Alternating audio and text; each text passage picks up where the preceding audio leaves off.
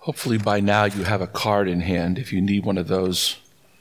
Um, you don't have to write what I'm going to say on this card. You can write the little exercise we're going to do together on any piece of paper, but this might make things a little easier for you. I've told you in the past that at, at different times in my life, when I've had maybe discouraging days or difficult times, I've found myself motivated to make a list of my blessings. And I've kept that list posted in front of me at my desk so that I can remind myself of how blessed by God I am, my family is, and, and encourage myself uh, in that way. Uh, we are in a sort of count your blessings kind of season, aren't we? A season of gratitude. And, and I'm going to speak more about gratitude next Sunday. But this morning, I want to take some time to focus on the things we have to be thankful for. And I guess I would pose this question to you What are your blessings? And I'd like you to take a moment on one side of this card to begin to list them. Take a pen, just start listing the blessings that you have there. Take some time to consider that. I know we're not going to take as much time as we need to put all of our blessings down, but get a good list going.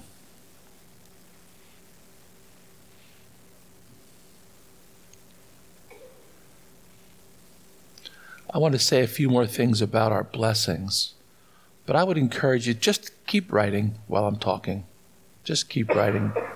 You're going to need more time, and I'll just make some observations as we go through this exercise. You know, it may be in times like these, it's harder to think about blessings since we've had significant losses. We have to grieve our losses, I think. I think that's important. But I think we have to try to find a balance between the grief of losses and the blessings that we have and the opportunities that still exist for the future. So I, think it's good to take time always to reflect on the blessings that we have and to to write them down and to keep them before us. Um, and I think there are some interesting ways, maybe different ways, to think about the kinds of blessings we have. You know, of course, our, our basic blessings are the things that we have that make our lives possible things like food and shelter and warmth and health to the degree that we have it. I mean, we're grateful for our basic foundational blessings. We have some other blessings that come as the fruit of our labor. You may have a job. And that job may be based on opportunity or education or training or skill. All of the things that combine together to make it possible for us to have a job and provide for the needs of ourselves and our families, the, all of that's blessings, right? We know plenty of people who don't have some of the things that we need in order to be able to stay employed.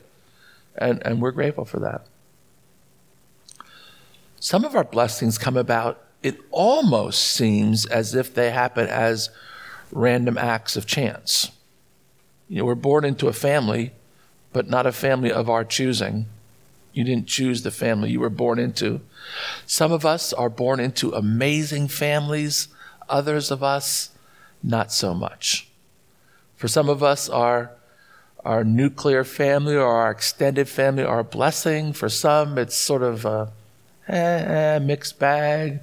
For some, the family you were born into was a curse to be overcome. And we don't have any control over those things. We don't have any control whether our health is strong or fragile. Health and physical stamina and ability can be a blessing, or the lack of it can be a liability. For some of us, our financial status may be a blessing or it may be a curse. Our finances may be based partly on inherited wealth, but there may also be inherited patterns that cause indebtedness for us that we have to consider. I think there's also interesting blessings that come from just having been like in the right place at the right time. I have a friend who, uh, as a kid, his dad worked on a dock down in the New Bedford area, and he would fish off that dock. So he was around the place where his dad worked and the fish market that was there. And, and he would, um, being a little kid in Sunday school, try to be gracious and kind to people. And there was one particular older couple who came in and he would always help them carry their purchases out to their car for years as an elementary and middle school child until um, when he got to high school, they started to hire him to do things for them at their home. We need someone to mow our lawn or rake the leaves or that sort of stuff. And he lived nearby, so he would do all those chores. By the time he got to college and these folks were older, they were starting to go to Florida for the winter. And so they would hire him to drive them to Florida because they weren't the best safe drivers anymore. And then they would fly him back home. And then they'd do the repeat turnaround thing when spring came around. And he did that for years and took care of their house where he lived while they were in Florida. You know, stuff like that that, you know, you don't think a lot about. It's stuff that neighbors do, that Christian friends do. But then one year, they both passed away within proximity to each other. And they didn't have any children. So they left their five houses and the bank accounts to sustain them all to him. And you say, well, that's sort of a random kind of thing. And yet there was something about his just general cordial kindness that put him in a place of significant blessing. Some of the blessings we have, we recognize, maybe we only see them in comparison to others because we begin to notice that we have things that others don't. I think it's an interesting category of blessings. We especially appreciate our health when we see folks who are sick. We especially appreciate our job, though we probably still grouse about it, uh, when we see folks who are experiencing unemployment at the moment. We especially appreciate our children when we deal with friends that don't have kids around anymore or never had children. We especially appreciate our youth and our independence and our health when we encounter the elderly who see those things slipping away from them. Hopefully, you've had time to make a nice, healthy list this morning of your blessings all the things for which you're grateful, or at least many of them. And my goal this morning is not for a moment to say that any of the things on your list are things you shouldn't be grateful for. That's, that's not what this is about in terms of an experiment. But I have some questions to ask about your blessings based on three particular scriptures I'd like to read to you this morning. The first is 1 Peter 4, starting in verse 8. 1 Peter 4, verse 8 is what Peter writes. Above all, love each other deeply, because love covers a multitude of sins. Offer hospitality to one another without grumbling. Each of you should use whatever gift you have received to serve others as faithful stewards of God's grace in its varying forms. If anyone speaks, they should do so as one who speaks the very words of God. If anyone serves, they should do so with the strength God provides, so that in all things God may be praised through Jesus Christ. To him be the glory and the power forever and ever. Amen. And this is Paul writing in Galatians 6, starting in verse 7. Galatians 6 and 7. Do not be deceived, God cannot be mocked. A man reaps what he sows. Whoever sows to please their flesh, from the flesh will reap destruction. Whoever sows to please the Spirit, from the Spirit will reap eternal life. Let us not become weary in doing good, for at the proper time we will reap a harvest if we do not give up. Therefore, as we have opportunity, let us do good to all people, especially to those who belong to the family of believers. Paul again, Ephesians 5, starting in verse 15. Ephesians 5, 15. Be very careful then how you live, not as wise, not as unwise, but as wise, making the most of every opportunity, because the days are evil. Therefore, do not be foolish, but understand what the Lord's will is. Do not get drunk on wine, which leads to debauchery. Instead, be filled with the Spirit, speaking to one another with psalms, hymns, and songs from the Spirit, Sing and make music from your heart to the Lord, always giving thanks to God the Father for everything in the name of our Lord Jesus Christ. If you begin, if you begin to ponder these three passages together, there's an emphasis that weaves its way through all of these writings. These are verses about serving others. Peter tells us to use the gifts, read blessings we have received to serve others. In fact, we're told that we should serve with the strength that God gives us, that God provides to us for that service. And I'm wondering if God is providing to us strength and blessing in order to serve others, and we are not serving others, then what are we doing with that strength and blessing? Are we using the strength that God provides to us to serve others simply to serve ourselves? That would seem like a misappropriation of the blessing of God for us. Paul tells us, don't grow weary in doing good. I don't think he's just talking about running out of physical energy here. I think he's talking about becoming bored or, or tired of caring for others or, or running out of motivation. Don't give up because the road of serving ends up being long or more than you bargained for. Paul also tells us to make the most of every opportunity. It's almost if, if you read through these passages, you hear that the opportunity to serve is a blessing in and of itself. And it's that theme that caught my attention recently. From the moment that Jesus Christ takes the towel and puts it around his waist, the church of Jesus Christ has been an institution given to serving others. We serve in various ways and in varying areas. We serve in faith areas, educational areas, support areas, financial areas. We're trying to make the most of every opportunity for service. In fact, serving others is a defining aspect of our identity as Christians. It's just that important to us.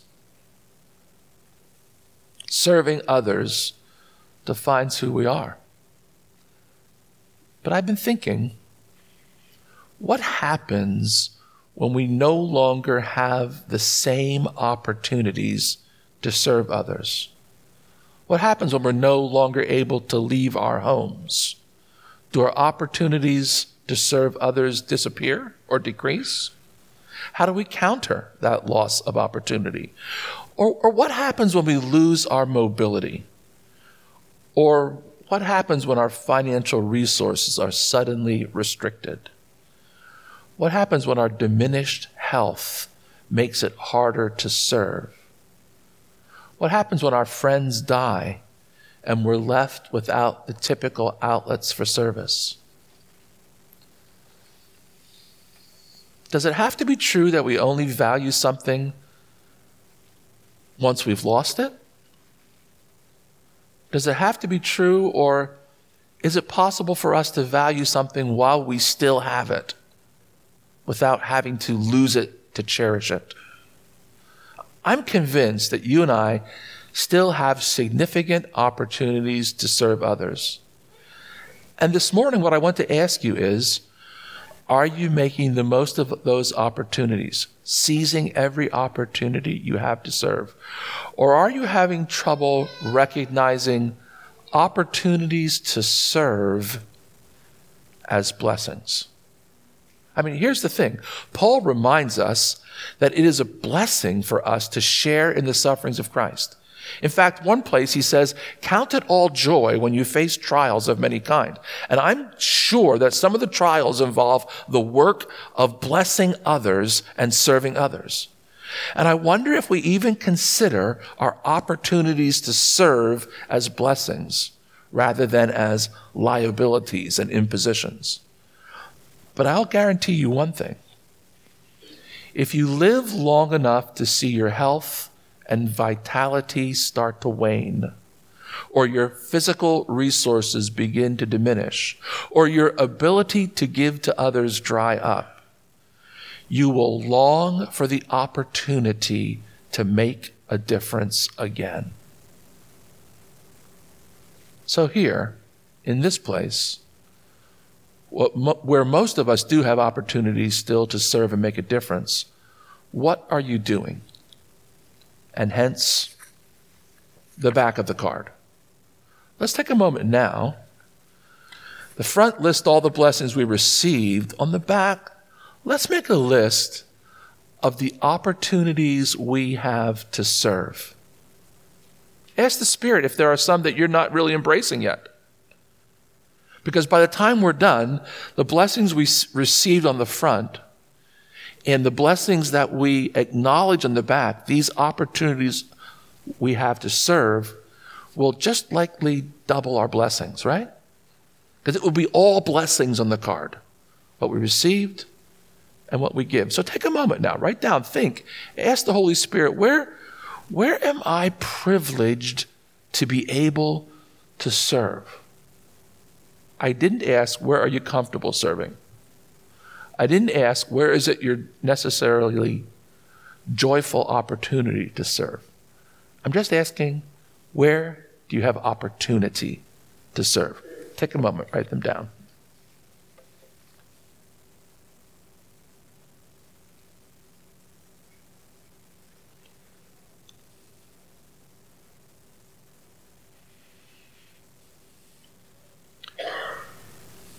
Where can you make a difference? What assets do you have that could be put into play? Who might you serve? Who needs you? I heard a story some years ago. I don't know that I have every detail exactly right, but this is close. So there's a kid in high school who is a standout athlete, football player, goes to college, plays college football, does really, really well in college, manages to snare an NFL contract. And with his signing bonus, he makes the interesting purchase. He's the oldest son in the family. There are other children. And he has a brother who, because of an accident, is handicapped from the waist down. And this NFL, new NFL player's first purchase is a red convertible car that is customized for handicap accessibility for his brother.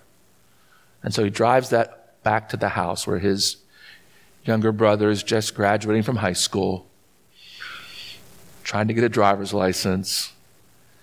And the older brother lifts his younger brother into the car seat to show him how this car is equipped, custom fit just for him. And the younger brother, with tears in his eyes, looks up at his brother. Mom, standing nearby, says, Why are you crying? And he says, The younger brother says, I wish I could be an older brother like that. Somehow the kid can look past the gift and see the heart of his older brother for him and recognizes what that means. The, the opportunity to serve is an incredible blessing for us. We're going to sing a hymn in closing in just a minute, and one of the verses goes like this Blessed to be a blessing, privileged to care, challenged by the need apparent everywhere where mankind is wanting, fill the vacant place. Be the means through which the Lord reveals his grace. That's rich blessing. One of the things I'm convinced of is this. If we live our lives as Christians led by the Spirit, serving Christ, we're going to get to the end of our lives we're going to reach heaven's door. We're going to have one foot inside the door, and people are going to start walking up to us, and they're going to say things like this to us. Do you remember the time back on earth when you did XYZ for me? That was such an important thing you did. It, it changed my life. It pointed me in a different direction. And we're going to sit there scratching our heads saying, yeah, I don't remember that. That, is that something I did? Because I don't, I don't really have any memory of that because the natural expression of our Christian testimony will be serving so continually, so frequently, that we'll be just doing things that we considered neighborly or just common decency or, or just continually serving in ways so that we're blessing folks right and left without even thinking about it. I talked to my dad this week. He got a Facebook, uh, he read a Facebook announcement from a kid who he taught in teen Sunday school. Well, my dad was teaching teen Sunday school when he was 40. Okay. My dad's over 80 now. So it's a long time ago. And this kid saying, you know, that Sunday school teacher made such an impact on me, changed my life. And wherever Ray Whitney is, I just want him to know. And my dad's like, yeah, I remember Herschel. I remember. I remember that.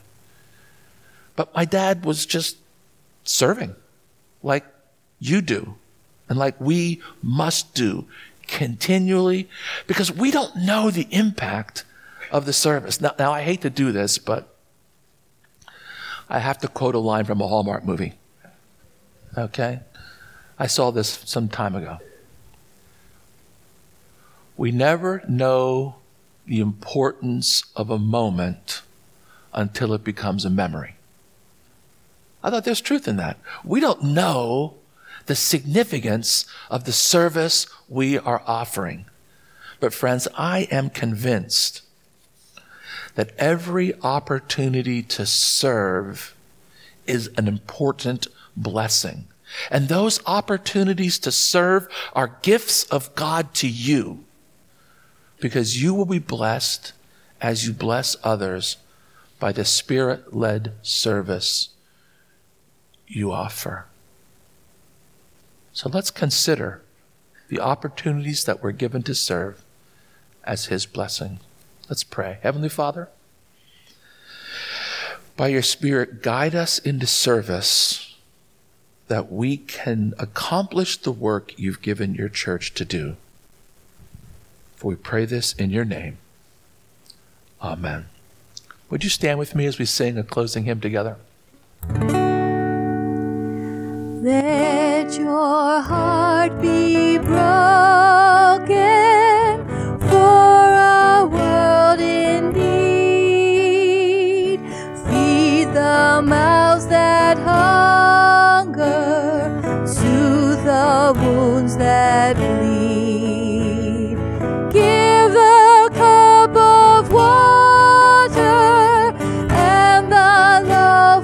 Bread. Be the hands of Jesus, serving in his stead. Here on earth applying principles of love, visible expression, God still rules above. Living illustration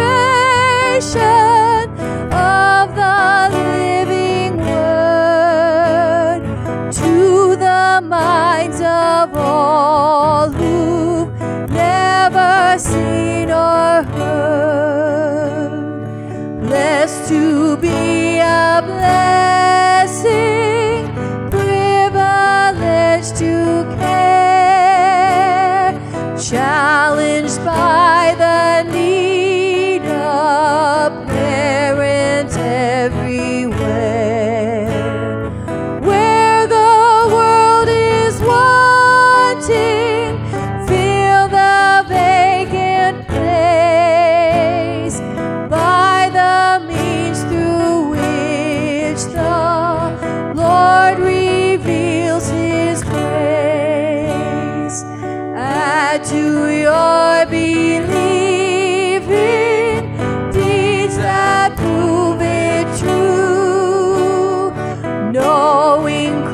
Christ as Savior, make him Master.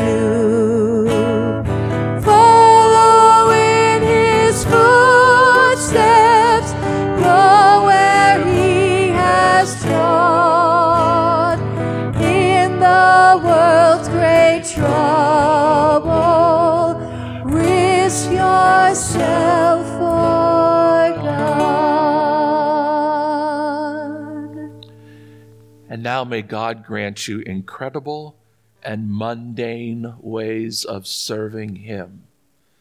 And through your service, may He bring glory to Himself now and forever. Amen.